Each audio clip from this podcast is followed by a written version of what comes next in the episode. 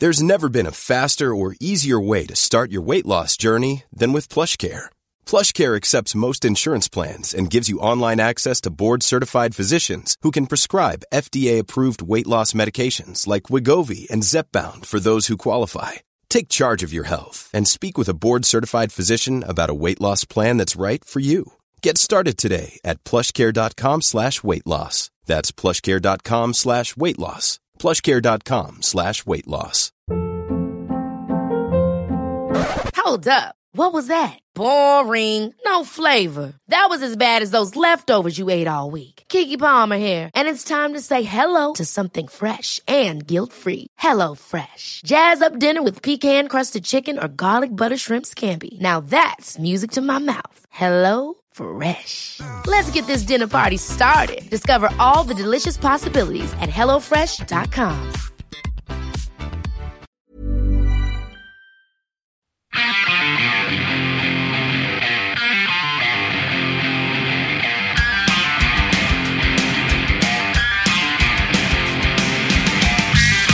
doctor's office, you know, they'll be like Benjamin uh, Horowitz, Horowitz, and I'm like, when in your life have you seen an OR without an e after it pronounced whore? You know, So you go to the doctor and he calls you a whore. he does. That's not a good sign. He grabs my testicles and he calls me a whore, Brad. It was a rough time at the docks last time I was there. That's supposed to be before you get married. Those kind of like worrying doctor's appointments. I, th- I, from my impression, they seem to get worse and more invasive. Like, I was just listening to something about like you go in for one thing, and then all of a sudden he's sticking his fingers up your butt for like a Oh, yeah. prostate exam. I've been stuff. there. You've done that already. I'm there. I'm at that age, dude. When does that start? Actually, you're about to, dude. Thirty nine. You're supposed yeah, to get your butt checked. 40 maybe. I feel like the first time I did it, I was. I think I might have been. let, maybe he was just. You know. Maybe I had the wrong doctor or What the right doctor. What if I tell him I self exam I think- regularly? I think I was. I think. I think I was under 40. Okay. Now, I don't want to pry too deeply, but when you did this exam, was it the first time that something well, was by a there? doctor, of course. by a doctor. yeah. Let's not get to the 90s. Brad just finished telling me that he used to love opening slots in the 90s because he could just finish up, pack up, and get wasted. it is true, dude. I wish I could see 90s Brad. Did you have long hair? only at the very beginning. What were we talking about? Footwear.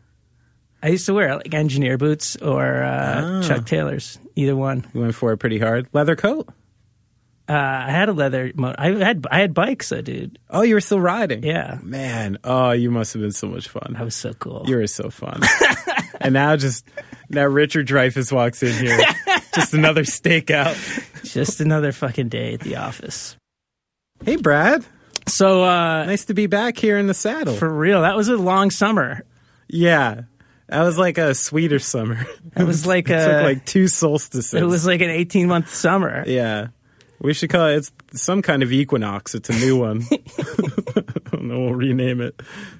I've been wanting to get in touch with Neil deGrasse Tyson. He would be fantastic. Oh, what a great interview. What a great human. Did you ever see those pictures of him in like the 80s? No, He's jacked. really? Yeah, nice looking man. Wow. Yeah, he like catch. Yeah, he was a real like it must have been a real uh, rock and roller of the physics All industry. right, I'll look into it. Because now that we are about to relaunch, Dun, dun. reboot, whatever you want to call it, going off track.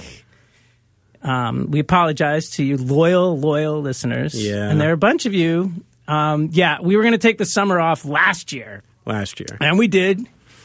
And then And then another year after that. life, life caught up to us. It did. Well, why don't you how's your life been the last 2 years, Brown? My life is hasn't been that unchanged.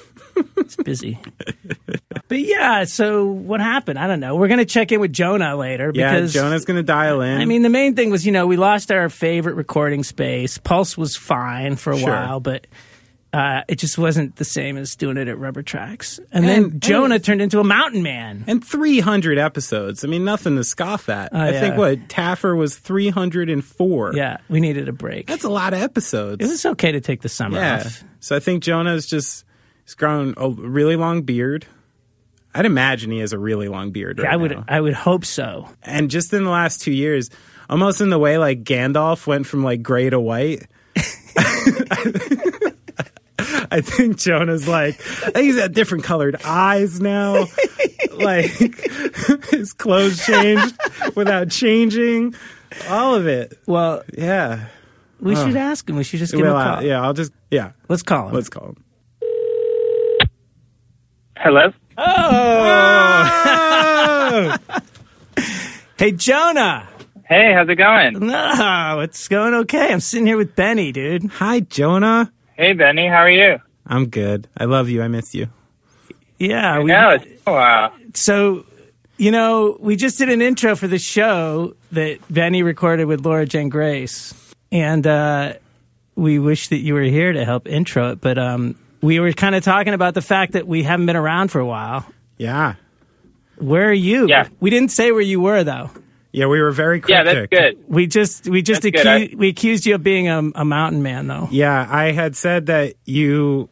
I didn't say what you were doing or where you are, but I said you most likely have an extremely long beard, and that I think your eyes have changed color, like Gandalf the Gray to Gandalf the White, and you've like achieved like a different level of of existentialism that you haven't prior.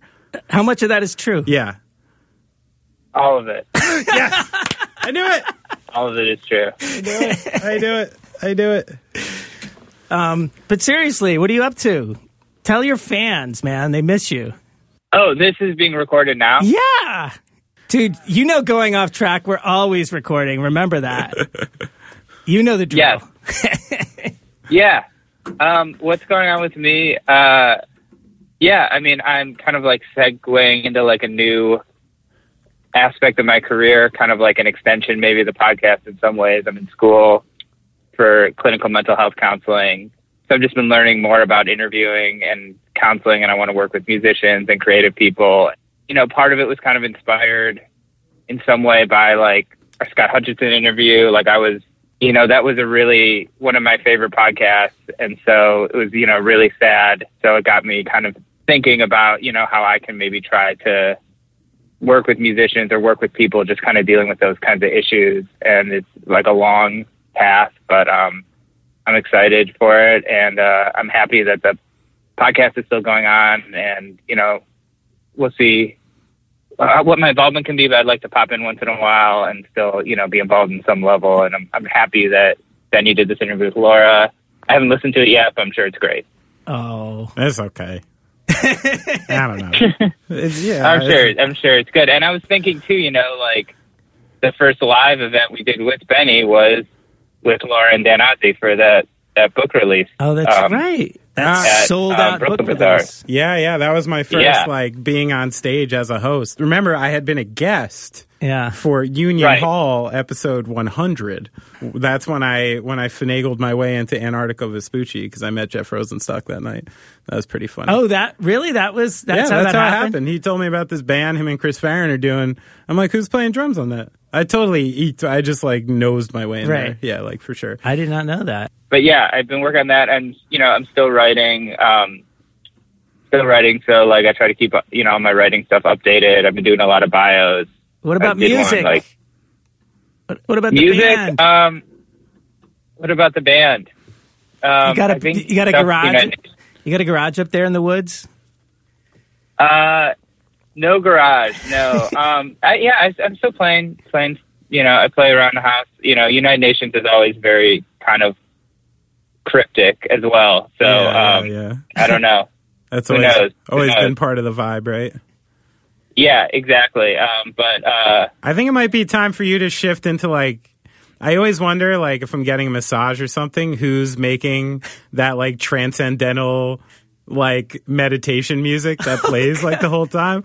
What about that, Jonah? I, I know. I don't. I, I, I wonder who makes that stuff too. Like, I wonder because it can be so repetitive. Like, who Yeah. is like, I nailed this one. I know, I know. But- Who like listens back and is like, "Oh fuck, that's good. That's good. That's the best one I've done." Yeah, It's a robot. I don't know. I don't know. I don't. I don't know where that music comes from. Honestly, I don't know anyone. No one has ever really sent me that kind of music. I get sent still a lot of music. Um, You think there's just one But- pan flute guy? Like the pan flute guy who just makes a fucking killing. You know, they're like, "Yeah, we need some pan flute.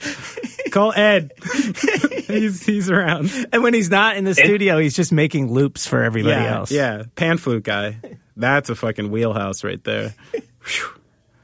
But Jonah, it's awesome to talk to you for real, and um, we do miss you re- for real as Yeah. well. So um, Yeah, no, I know. Um, I miss you guys too, and like, um, you know, I've gotten some emails from people asking me about the podcast as well. Um, so yeah, I just wanted to say thanks.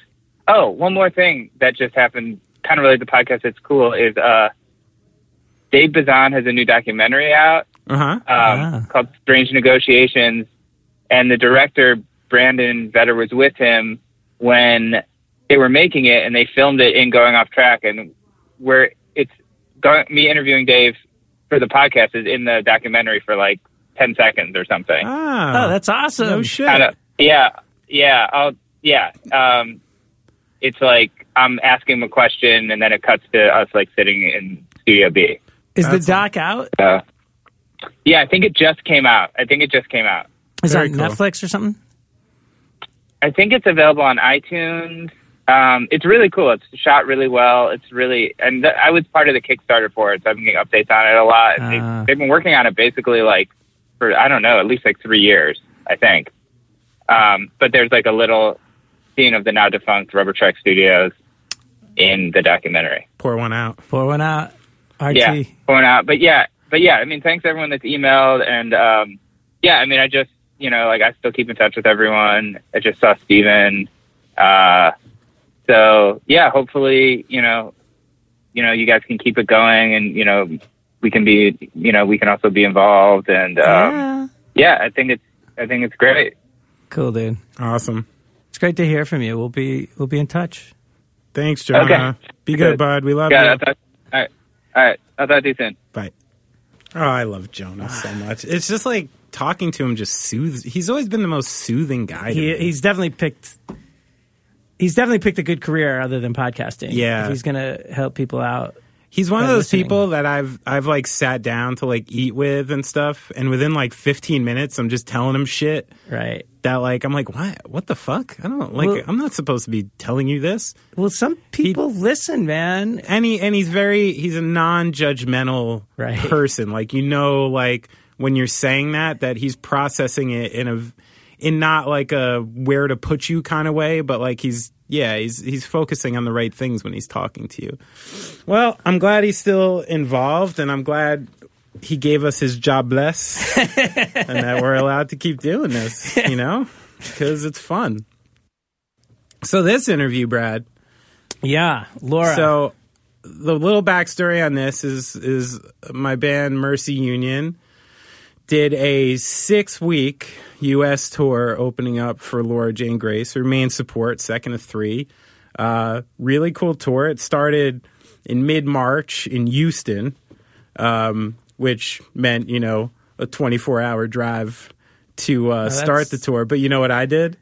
I pulled the hey, I have kids. I'm gonna fly out and meet you guys there. it's like, oh, sorry, extra day with the fam. You know, flight Gotta to Houston it. doesn't Gotta really do cost that much. No, so it was- it's one of the cheaper places to fly decent. into. Yeah, it's decent. Doesn't hurt. Um, and did that, and we started the tour here. It ended up being a burner, man. Six weeks around the U.S. Uh, van tour. Like I said, we were second of three, which means you load in early, Right. You sound check early, then you have to take your shit off stage and put it somewhere Yeah, weird. That's definitely the worst the worst slot. slot. And the band you're hearing while I'm interviewing Laura is the band Control Top, who is the opening band, who not only got to open, they also used my drums. So it was like, I mean, what so we a- don't have to get a, a, a sync fee to play their music. What a coast! I gave Alex, the drummer, I gave I gave a lot of shit through the tour. I was definitely a lot of razzing, but good people. They were fun to be on tour with, and uh, so I had delayed doing this interview almost like the whole tour because. I was like, I don't want to be the jag like the first week of this tour, just be like, hey, Laura, could I get Right. an interview? Like, I just wanted it to be cool. But then, like, there was like no time clock towards the ticking. end, and the clock was ticking, and I'm like, oh, great, last day of tour, so now we have to do it. Is this really last This day? is the last. So I had six weeks to conduct this interview, and I did it.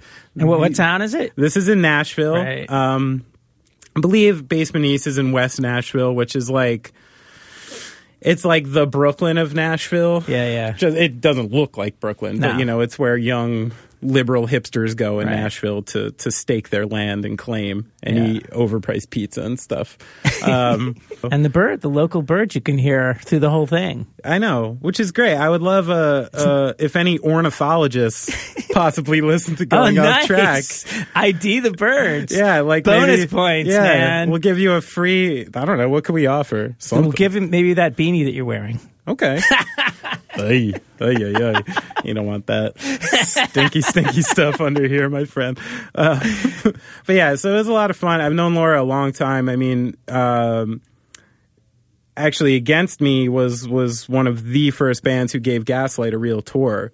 Oh, so so we supported Against Me when they released New Wave on a on a national tour that ended up being a really good thing for us, you know, and something that really boosted us. And then once Gaslight got bigger, we had brought Against Me on tour, um, and then you know things unfold, and then Laura has a solo project and still brings my band on tour. So it's it's really cool. Well, cool. Let's check it out, man. the first going off track in like 18 months. Get right to it. Let's listen to Laura.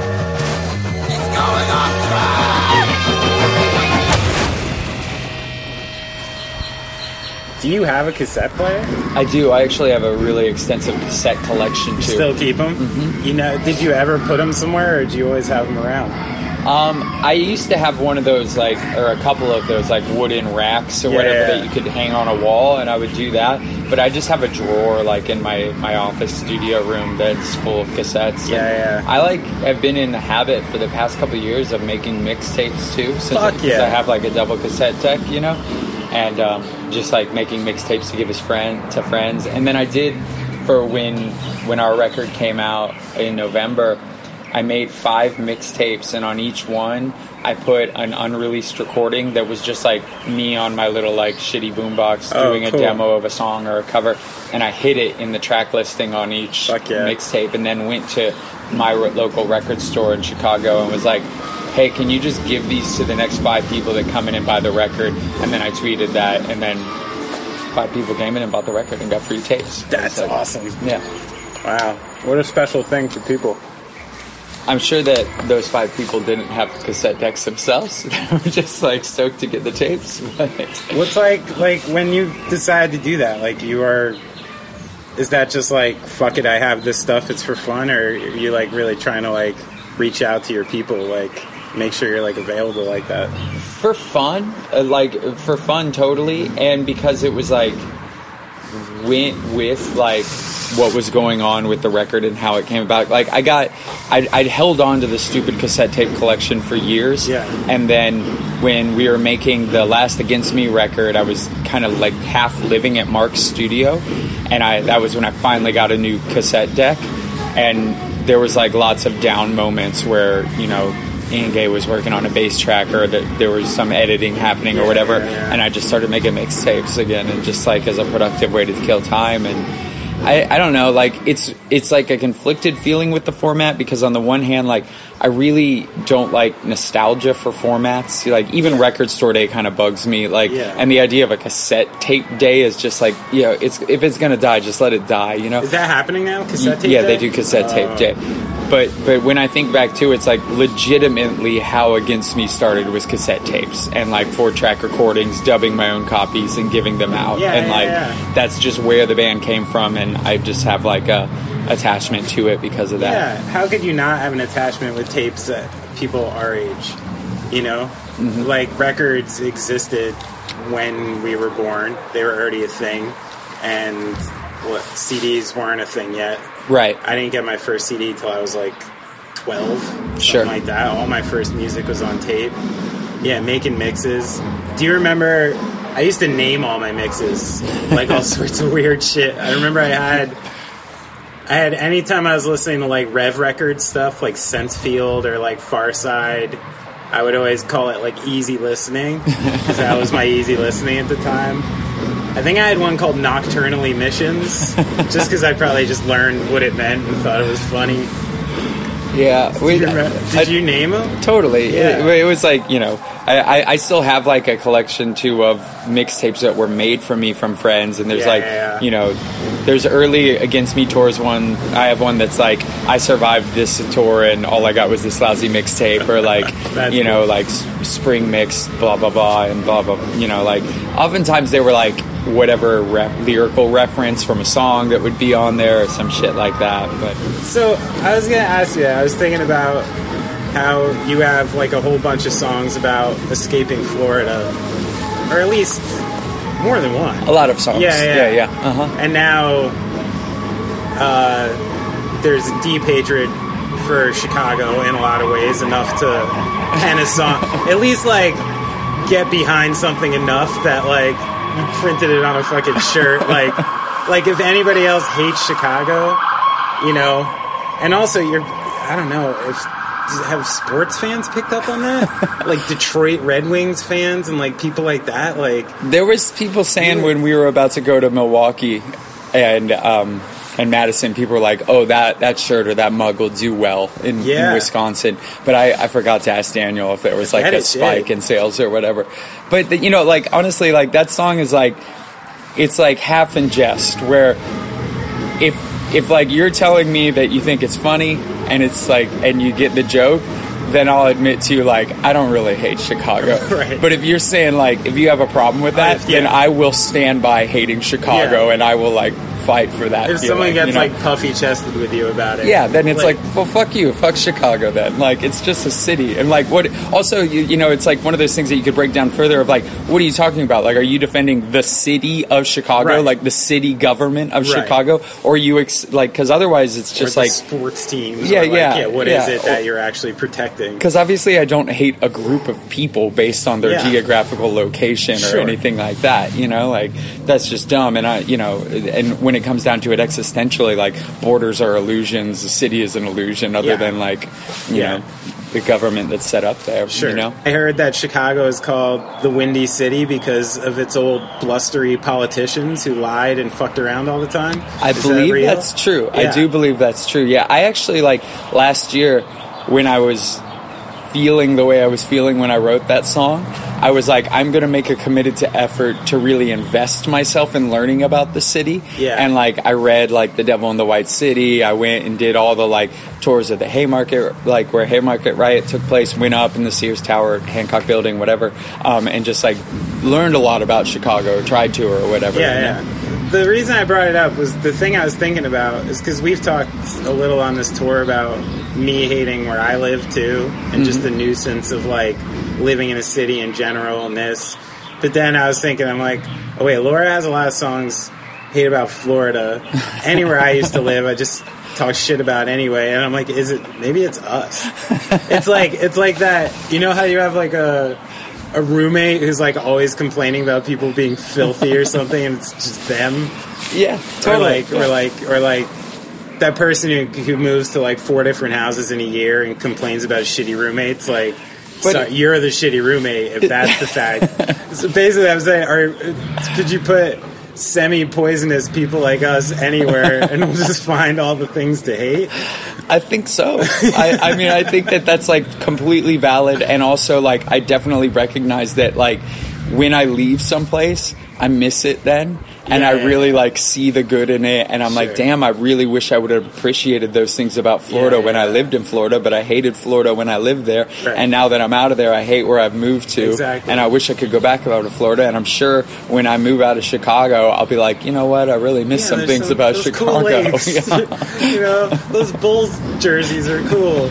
I will say I have always wanted to rock a Bulls jersey specifically because in the Rancid Salvation video, Oh, yeah. at the scene, there's that punk wearing the the Bulls jersey, and like I remember seeing that when I was 13 years old, being like, "Damn, that's a badass look!" tight. Like you got the charged out hair and the piercings and tattoos, and you're wearing a Bulls jersey. Or a starter jacket, something like that could be tight. I don't know. I'd rock one. But yeah, I don't know. I wonder about that stuff. Like, just the idea that like how do you then like on that logic if you could place people like us anywhere and you start to get upset anywhere then what's like is it are we like too old to change? It's punk rock though. That's what like a lot of it is att- attributed to punk rock where like punk rock teaches you to figure out what you don't like about something. You know you you question it and you're like true. this is what like defining yourself as a punk is defining what you're against I am against war. I'm against repression. yeah, I'm against poverty. Uh-huh. Rarely being punk is it about like these are the things I'm really passionate and for and want to like Right. you know like bringing out the positive in something.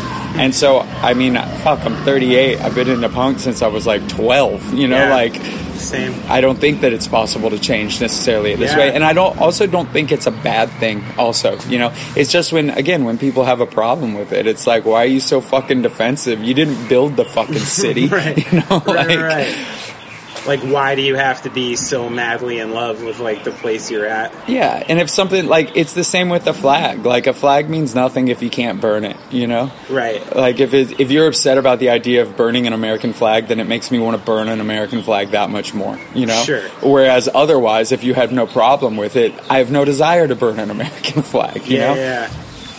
That's one of the things. Like, I wonder. I mean, just with a lot of what's going on lately. Like, for instance, for me, like, I barely even considered myself even remotely Jewish until like Trump got elected and all this crazy shit started happening. Right. And like I said a couple things online and got like straight like troll Nazi attacked with like one of those things where like 20 people send you like hook nose photos and shit like that like all at once.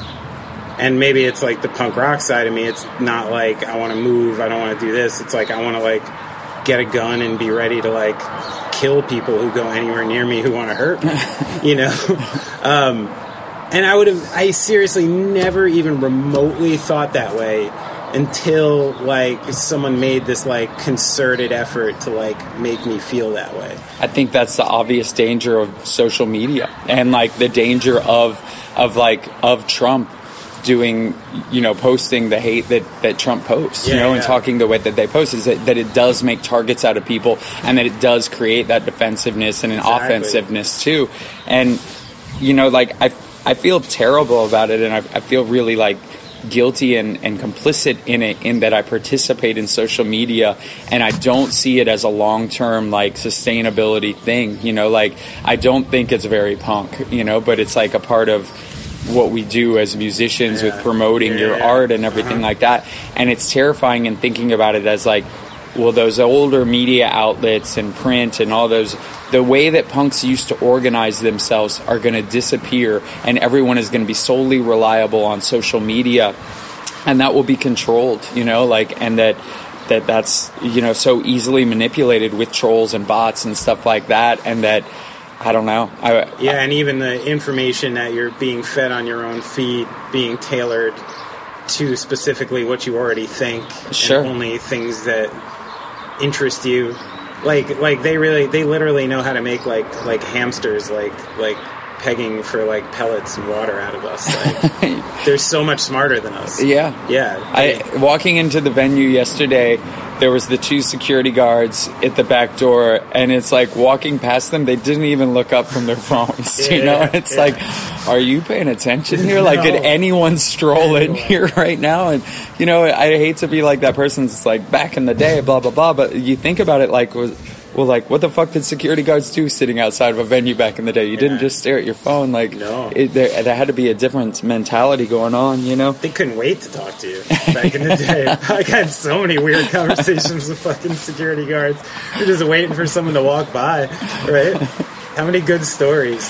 I always say the best, if you want to hear the best, like, tall tales on earth, sit in a bus driver's circle in a festival in Europe and just listen. Just listen to those elaborated nuggets from, like, around the world. Well, you don't have any choice but to listen either because bus drivers will never stop talking Yeah. and will not let you get an urgent Yeah. uh, word in edgewise. You know? Or if you say something, you just start get ripped to shreds in like some northern English. Like, like I, I remember talking about this recently with with our mutual friend Chris Farren.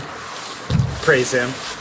yes, his birthday birthday. soon, right? I think like tomorrow, based on the countdown. Speaking of social media, the king of social media. Um, and you know, Chris obviously like sort of uh, just doesn't partake in like political stuff. And I talked to him about that, and you know, he believes the idea that for someone like him, like his greatest way to even keep contributing in a good way and make things move forward in a good way is like continue to like really work at what he does and what he knows how to do and continue like crafting songs in a certain way and that's the best way for him to fight it I And then- think that's completely valid, and I think it's really like it's important to recognize there too the element of subversion within that of like Right. When you see what the crowd or the mob is doing, do the opposite. So if everyone is talking about politics and everyone is Yeah. treating the same shit, do the fucking opposite, Exactly. and that's going to be way more powerful than than just Yeah. following the herd. Even if like what the herd is saying is completely valid, you know, like it's just it's more effective, you know. But is there like any sensibility to the idea that, like, say if the shit was and still maybe is gonna really go down, you know what I mean? Like in this country, like, you know, I have a sort of morbid sensibility that it's gonna get far worse before it gets better, I agree. and like where where we no longer have the ability to step back and just create if we want to. Right. Like there is like there is an element of like space and freedom. I hate to, I hate to use that word, but even just like a personal freedom to be able to have that like time and resources to just do that. Right. Like that's happened to a lot of people. Like talk to maybe every musician who lived in certain countries in the Middle East during like the Arab Spring, mm-hmm. who used to have musical equipment or practice space, used to get together with people like every Thursday and play music. You know what I mean? Stuff like that, and it got taken away from them. Right. You know, they didn't have a choice. Right, but there'll never be a point in history where people are looking back on now and and saying, "Damn it! If only Chris Farren would have treated tweeted something anti-Trump, things wouldn't have gone the way they went." you know, like that's not the deciding factor. Right, right, right. um, and I do think that, like, you know, I, I I think I've thought a lot about it on this tour of like. What's the what's the most effective way to fight back about Yeah. the against that fear and everything? And I really do believe it's be the best version of yourself that you can.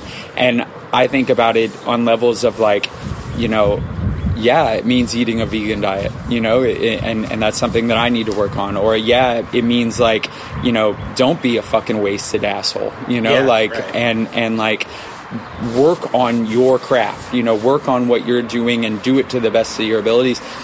Because otherwise, I just think you're like falling into the cesspool of the shit, and Yeah. and they're getting the best of you in that way, you sure, know. sure, sure, sure. The older I get, I see a lot more uh, value as like a punk and an independent person in being healthy. Oh yeah, Like, just keep me the fuck out of a hospital. Keep an insurance company off my fucking name, just anyway. Sure. You know what I mean? I don't even want to like. I want to live healthy until I'm 75 and drop dead chopping down a fucking tree in my yard. But that's Like, totally part of, of like healthcare reform and like reimagining the healthcare system system where like completely one half of it is like I believe that healthcare is a universal right and I think that there should be universal healthcare in the states but also the focus shouldn't be on like fixing the problem it should also be on preventative on eating healthy Right. living healthy you know like But that's not part of the the the cycle I'm talking about. Like doing that throws a wrench in that cycle. Right. Right? Because you're not buying that food, and then you're not committing to those medicines. You're not committing to those doctors. You're not committing all your prepaid private insurance money coming from somewhere Right. to somebody that's wildly overpriced, so they can only keep lining their pockets. Like, you know, I talk about it on the podcast, so I don't care bringing it up. But within a year, like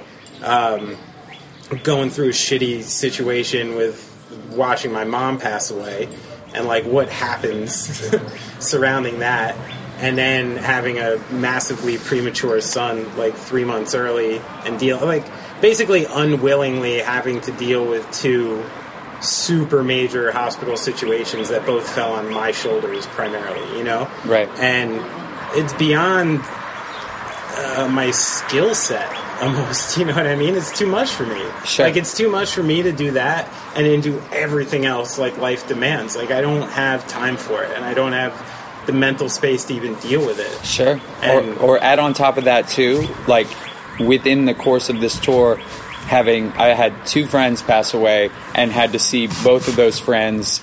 Uh, have their friends and family post GoFundmes to Right. co- cover To their funeral fucking Yeah, expenses, you know, and Yeah. it's like that is just disgusting Yeah, to me. crazy. Like as an indicator of where we are as like a society, you know, like is just abysmal. Yeah, and with how much money there is for it. Mm-hmm. Yeah. So, so you can give me advice, like, so that synagogue shooting in San Diego happened like this morning, I think. And a few people were killed like during a Passover ceremony. Right. I like feel the need to like say something because I'm like Jewish and people just know I am, and I feel like maybe I could give a certain point of perspective that like some people don't have, but I don't have anything like positive to say. If I don't want to say anything, like what can I do with that energy? I what was the quote? I was reading um, uh, this book called Self Portrait, which is the biography of uh, of, of the artist Man Ray, a photographer, painter. Um, and there was a quote that I read this morning that was something like, uh, "Practice the power of inactivity." Um, that I thought had a lot of validity to it, and it's something that I think about a lot in general in reference to social media when terrible things happen of just like my tendency then is to black out is to not post anything and to just take a rest from social media and to like i don't want to be all one of those people like who you know you have to say something anything you know Yeah. like for your image or whatever you have to comment on Yeah, every yeah. terrible thing happens because otherwise it means you don't care or something Right. like that which is just ridiculous Yeah, that's what it feels like now. Like everybody, like, yeah, when something like that happens and you see all the just homogenized, like, you know, quotes from politician A, politician B, because their press team told them they had to say something. Right. And if they didn't say something, they'd be criticized for not saying anything. Right. And it's just dishonest posting something then, you know? And obviously, talking about it too, it's like if there's no power in it and if it doesn't change anything, then you're just channeling your anger, or you're channeling your the way you're feeling into something that's ineffective. And what's that really going to do? Right. You know? This makes you more angry. Yeah. Even if Yeah. you think on the surface you did something subconsciously, you got to know you didn't really do anything and it didn't really change anything, you know? Yeah, yeah, yeah. and like I don't know. I, I feel like with social media jumping around too, like that. Oftentimes, anytime I've expressed anger on there, it has been effective in the worst ways. You know, in receiving responses from from trolls or from people like in wanting to argue or like come at you or attack you, where that does like energize those people and it creates a like a hatred and it fuels that. Yeah, yeah. Whereas if you're posting positive things, like that more falls on deaf ears and doesn't do anything. Like thinking back to uh, a year or two ago when Kathy Kathy Griffin, Kathy Griffith Griffith uh, Yeah. posted that photo of her, yeah, the decapitated Yeah, Donald yeah. Trump head. Like I reacted with a bu- interacted with a bunch of people online who were coming at me because I defended her. Right, some of you remember that. And I was just being like, yeah, fuck you, fuck you too, fuck you, Yeah. you know, like, Yeah. and those people I realized were like, after a while, I started getting scared in a way of like, Yeah. what if these people decide to come at me, you know, Yeah. like come to a show and attack somebody or, or yeah, anything yeah. like that, which I see as a far more likely scenario than than uh, me tweeting something positive and Right. like somebody being like, I'm going to go out and help somebody and change Sure. the world, Yeah, you know, yeah. like No, that's way less likely to happen, you know. Yo, you gotta know, I was ready going into this tour. I thought Sun about is it. terrible. I was like, there's a chance somebody's gonna come to these shows fucking illin. And I was ready. I want you to know I was down. we talked about it even as a band. We're like, yo, some fucking asshole might come to these shows. We're like, yo, we got it. we're like, we're a support band. That's what we do. That's what we do on this tour. I appreciate it. Yeah. I think you know I think about that a lot, and it terrifies me. You know, like do you do you um like have Jake or anybody say anything specific to security about like things to look out for on a with on a against me, night? we're like really um, we're pretty strict about it, and we'll do security meetings and like you know pretty instructive with everything. But you know, oftentimes you're at the mercy of the venue as to what their procedures are and any everything like that. Yeah. You know, and like really, unless it's a venue that's like doing wand downs and stuff like that, like what can you do? You know, um, it's what a what a shitty reality. You ever think like have you ever thought about doing stuff to like to like have more security for yourself or you think that's just like a bad way to live? I I feel like whenever Cuz I know you can fight a little bit.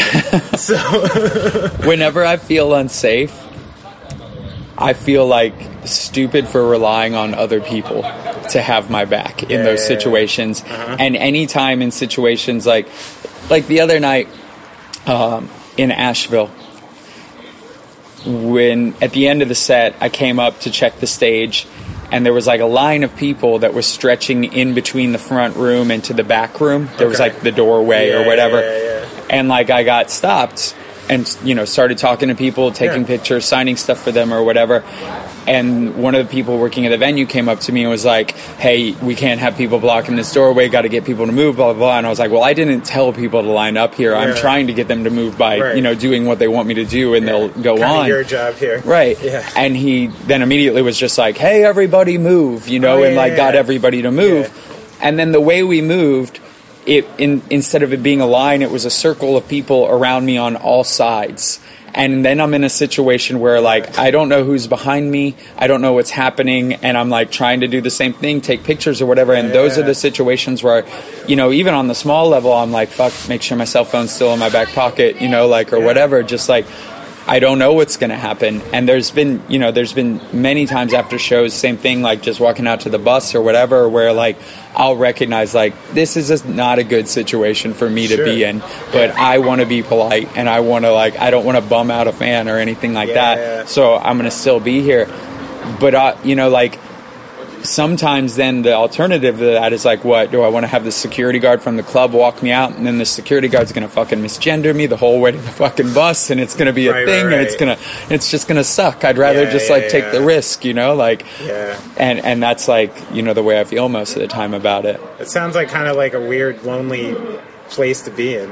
Like yeah. yeah yeah, Yeah, sure. Do you feel like it's almost like how people think they like know you without knowing you? Like, is it almost like too familiar just because someone who's been an Against Me fan for a long time has just seen a million interviews and Well, kind of knows your take on a lot fuck of stuff. i have a book out like Right. people do know Yeah, me in yeah. a really intimate That's way true, you yeah, know like that that um and surprisingly that i don't know there hasn't been many instances with that actually making me uncomfortable you know like specifically i think more oftentimes it's like there's a detachment that's almost like a glaze with people where like we did this thing in Chicago after after a show we played there where we were supposed to like DJ at an after party or whatever and we went to the place where we were supposed to DJ, and the DJ booth is in the very back of this bar. The bar is full of people.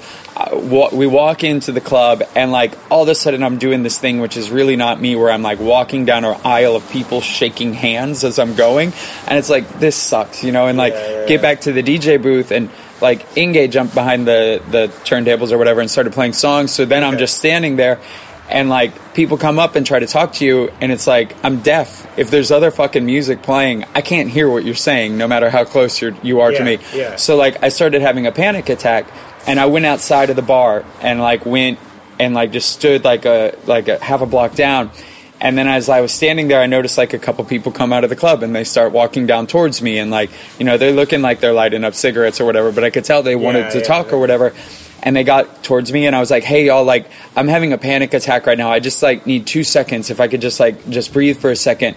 And it was like literally after I finished saying request. that. Yeah, literally after I finished saying that, they're like, "So can I get a picture real quick or can I get a uh, selfie?" and I was like, I, I got to go, you know, and like went down to the other side of the block and w- like continued having my panic attack and then people came down that way after like I totally verbalized like I'm having a panic attack. Can you yeah, just yeah. leave me alone for a second? And I had to like literally run and and catch a cab and just bolt Whoa. and get the fuck out of there because yeah, yeah. I couldn't handle it.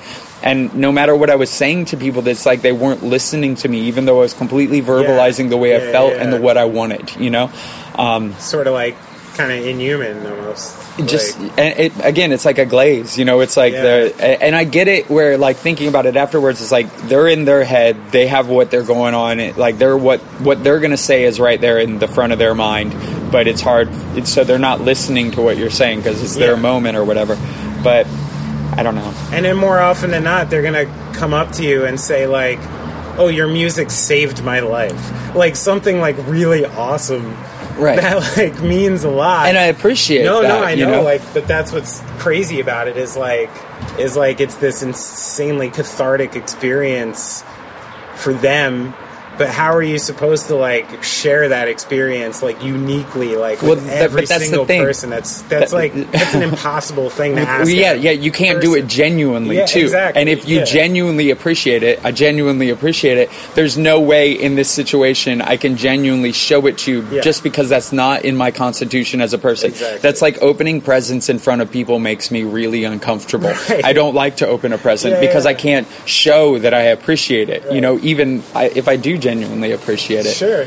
But there's, you know, like one more thing that that made me think of too with like safety stuff is like on this tour, you know, we had someone in our crew go home early because Yeah. of a medical issue, Right. um, which meant that there was an odd number of us. So three hotel rooms. Everyone in the band was like, "You go ahead and you take the solo room," which on the one hand I was like very appreciative Sure. of. But then there's those moments where I'm like, I kind of feel a little freaked out alone in this hotel Yeah, right yeah. now. You know, like um, it's late at night and I'm I'm by myself. You know, like and there's like you know you're stuck in this rock and a hard between a rock and a hard place where it's like if I say something, everyone's going to think I'm an asshole because I'm the one who got my own hotel room. Right. But in truth, I feel a little freaked out and Yeah. also like I live alone and I kind of actually like the company Yeah, and want to yeah. share a room with somebody because I'll have someone to talk Yeah, to. You as know? much as the space is nice, the Hampton Inn in Iowa isn't really isn't really bringing the best out of me right now. Mm-hmm.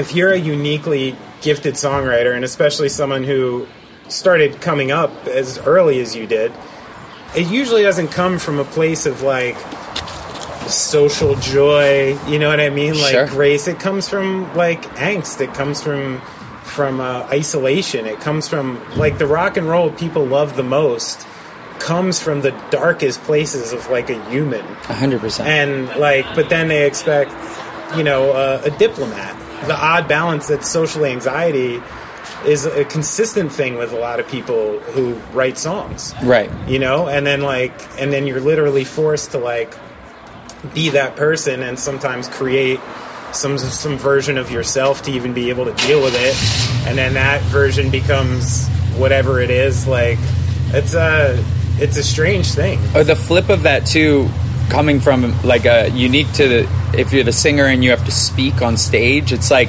Yeah. that was like the hardest part of playing shows for me. It was like, okay, I got to start talking in between songs, Yeah, and like, yeah. you know, then you like it's hard to like, okay, I should be a little funny, you know, I got to come up with stuff to say. And so, like, you become this person who does this thing on stage, and you have this persona on stage or whatever.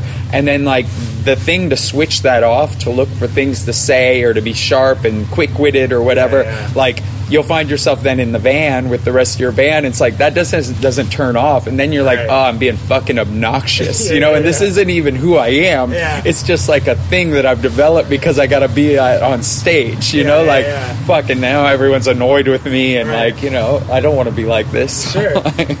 I was wondering, you know, you're often talked about as a songwriter, but you're a guitar player. Mm-hmm. Um, like, how often do you like pick up gu- the guitar and just play, I play every day, like constantly? every day. Like, like, are you getting up and trying to write, or are you just like actually practicing? Like, when I'm home, um, like my routine is wake up in the morning, get my daughter ready for school, take her to school, then I go to my studio and I have a playlist on my phone that I actually I'll play bass for like a good hour or so first, and I have a bass warm up playlist, and I'll just play along to songs on my bass warm up playlist, and I'll I'll play through the those. I'll do my vocal warm ups, and then I'll play through like I didn't until like the last five, six years actually get really into like learning other people's songs. Before it was always like just keep practicing your own shit, and that got really old.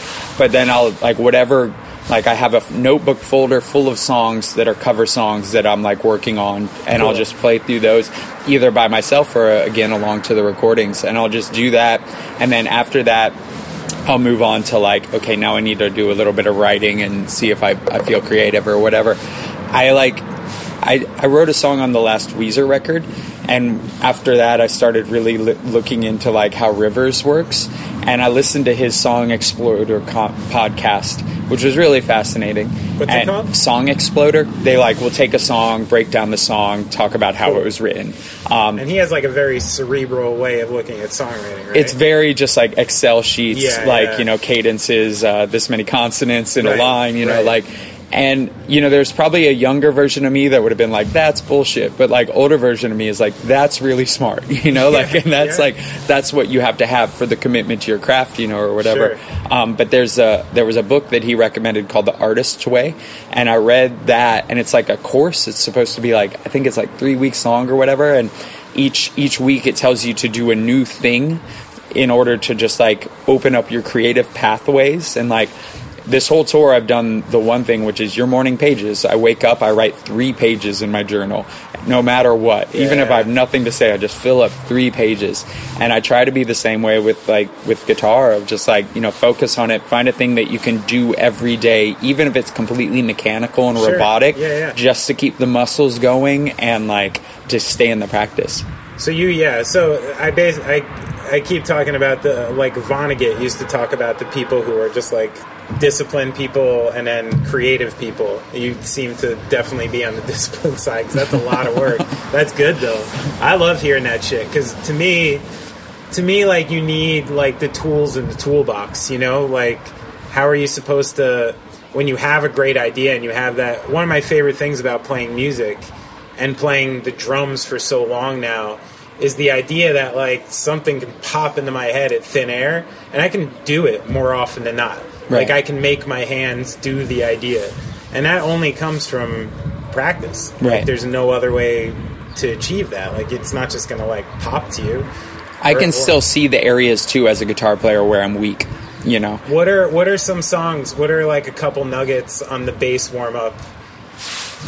Um, I uh, I'll tell you. Yeah, well, I'm curious. What's got killer bass lines to warm up to? I always I always start with The Cure's "Close to Me." okay, perfect. Um, Just it's like it's a great song, Yeah, gets you in a good mood. Sure. Um, I've got "Close to Me," followed by "White Wedding," followed by "Hitsville UK," the Clash song. Yeah. Pop Crimes, Roland S. Howard, real good finger warm up. Okay. Why Can't I Touch It by the Buzzcocks.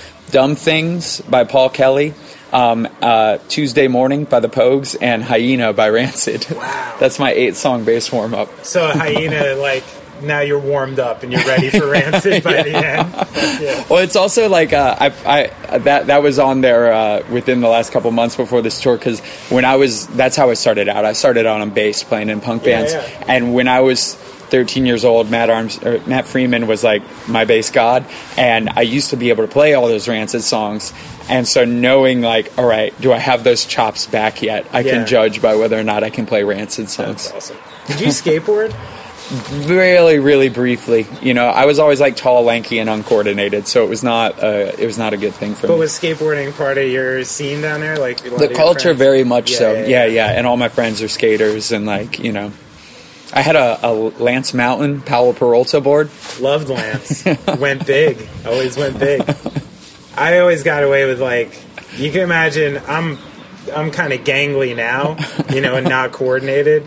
And I was about like 30 pounds heavier than this and just like eating uh you know, boxes of Morningstar chicken nuggets for dinner, and just like a total They're piece still of shit. so good, though. They're amazing. I used to literally cook a whole box, and then just have a trio of like three different dipping sauces. cook or microwave I oven. Wow, oven. that's Yeah, respectable. pretty That's really respectable. I was pretty refined.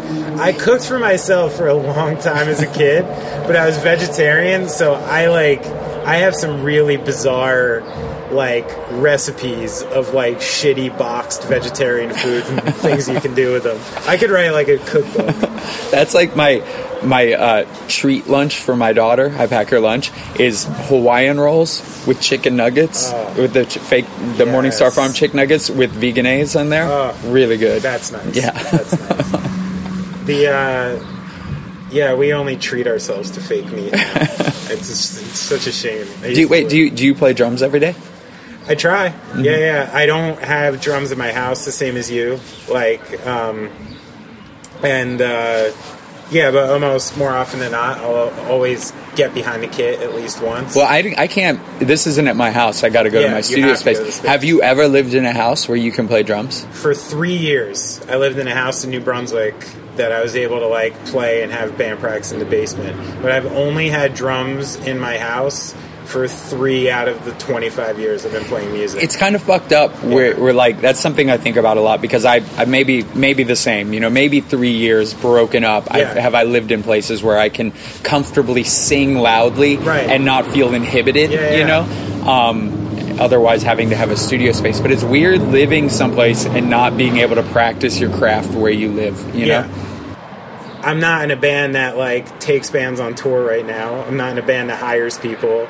You know what I mean? So I'm out of that box of like if this was Gaslight, I could easily be able to like make a really concerted effort like professionally to do something like what people have been asking about keeping tours That's fucking hard though. That's like a conversation in and of itself. Like especially when it comes to crew, like finding Yeah. diversity with crew. Oftentimes it's like the hiring options are just like I wish there were more options. Exactly. Most of the time when you're hiring a crew, it's like this is the one person we can find to do this. Right. So that's who we're hiring. Exactly. You know, like Yeah, yeah. and that sucks. It's but not like you're getting 50 resumes. yeah, and then you're like maybe this Yeah. one, you know, like what do you what do you all think of this person? You know, like Well, I thought of that too. I was like, is I was like, if I wanted to hire an all uh, female or or trans crew at this point, like I would be taking like like six of like the eight people who exist in that world right now. Like it's almost would be like nearly impossible, right? yeah, I mean you and especially bands who have existed maybe for a million years and have their crews set. You mm-hmm. know, people have been working for them and rely on them for money for years and years and years before they were even aware that they should have been diversifying and stuff like that. Like, Right. I'm I'm feeling like if somebody as progressive as me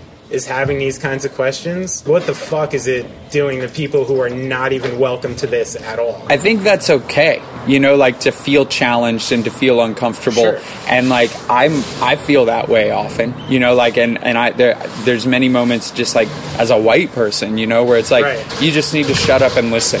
You Yeah, know, yeah. like and and and res- and understand that. Like, and that's something that being trans like has completely opened my eyes to, in specifically with coming out and transitioning, is like realizing like, oh f- fuck, like when I was male presenting, I had a shit ton of privilege that I just couldn't see because I was living the privilege. And then when you like step away from that privilege and it's no longer there for you, then you recognize it, you know? And just having that experience in my version of it has made me more empathetic and more able to realize like I just might not understand the privileges I have in some situations that other people are saying that I have that I need Right. to recognize and I just need to accept that You'd you know to it, May, yeah. and, and and that probably does make me uncomfortable in some ways and you know what like just feel uncomfortable Right. you know Yeah. like you're gonna live you're just Yeah, gonna yeah, feel a little uncomfortable but it is you know also like with what you started out saying like there I don't think there's ever been a time where I've been like that's Benny he's cis you know like or with any other person you know like Yeah, I don't yeah. think I've ever actively thought like cis cis cis or anything like that even though like I of course know the terminology and I understand Yeah, the differences and everything like that I just my brain doesn't think in that ways with people I just like think on a more individual individual individual Well, you sort of you know? have to, right? I mean, because that's the thing that that uh, that sometimes comes off strange to me is the idea that like most of these positions of like full time musicians and crews and things like that are cis white people. well, in I, rock at least. I think it's hard Yeah, to define the music. diversity because because it's been that way for so long Right. that like you know that there has like people have been left out and there ha- there hasn't there aren't the people to choose from. There isn't the diversity to choose from because it's been closed doors for so long yeah, to the diversity. So like just being in this moment now where it's like hopefully that's the idea where you're opening it up. And as that continues and if you promote diversity and you do make the changes when you can make the changes then that'll only continue to expand. And then you'll have greater options and you can do that. Yeah, yeah. but like I, I don't know. For me, when it comes to bands and stuff, like I will always judge a band based on whether I like their songs and whether like I respect their ability as musicians. you know, yeah. like regardless of sex, gender, age, anything like that. Like I can't lie to myself when I hear the music Right. and when I see the way they're playing. Like I will just know like that drummer sucks. It's almost seven. Cool. We can go in before doors. Thanks, Laura. Yeah. That was awesome.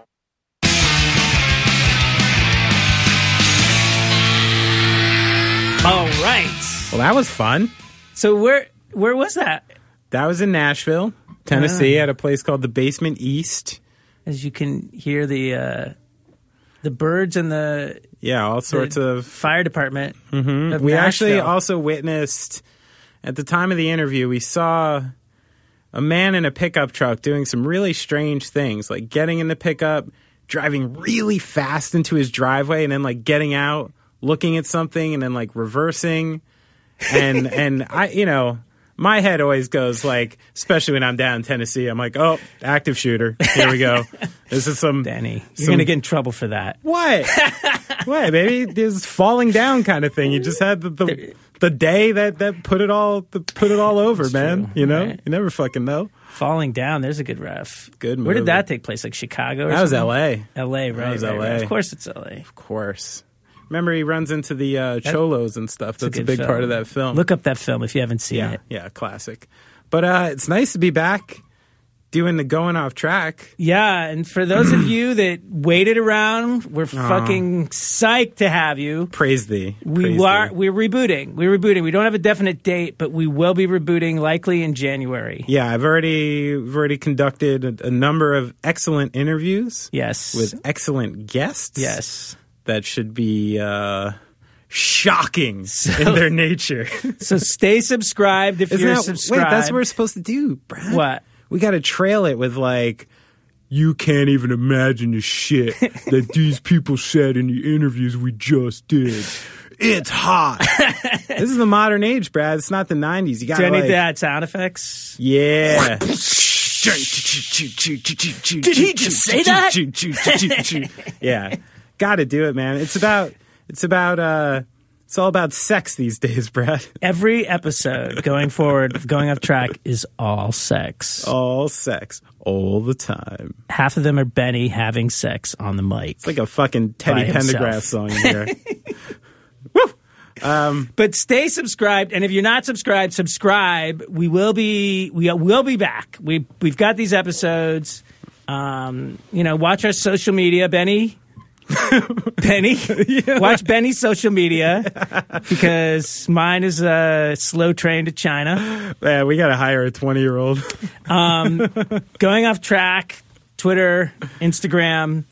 What's your what's your socials? I'm uh, Benny Horowitz one on Twitter. I think just Benny Horowitz on Instagram. so Some jag got me on Twitter. You know, I think I've talked about that before. keep an eye on those.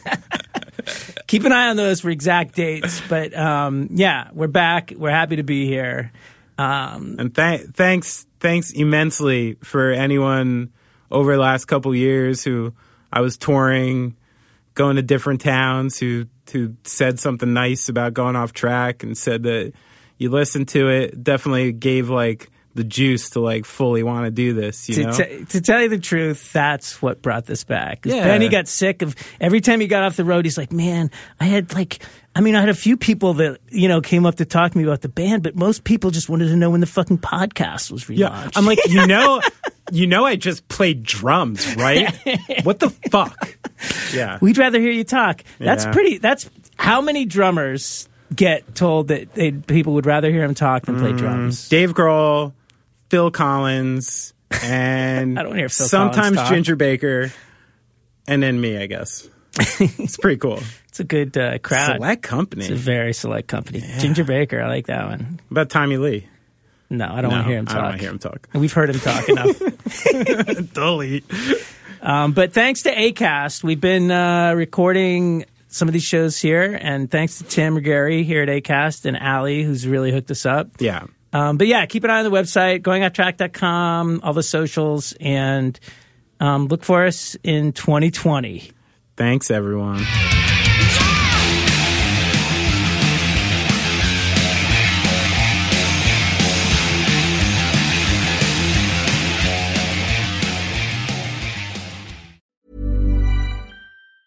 Ever catch yourself eating the same flavorless dinner three days in a row? Dreaming of something better? Well, HelloFresh is your guilt-free dream come true, baby. It's me, Keke Palmer. Let's wake up those taste buds with hot, juicy pecan-crusted chicken or garlic butter shrimp scampi. Mm. Hello Fresh. Stop dreaming of all the delicious possibilities and dig in at HelloFresh.com. Let's get this dinner party started. Even when we're on a budget, we still deserve nice things. Quince is a place to scoop up stunning high-end goods for 50 to 80% less than similar brands. They have buttery soft cashmere sweaters starting at $50, luxurious Italian leather bags, and so much more. Plus, Quince only works with factories that use safe, ethical, and responsible manufacturing. Get the high-end goods you'll love without the high price tag with Quince. Go to quince.com slash style for free shipping and 365-day returns.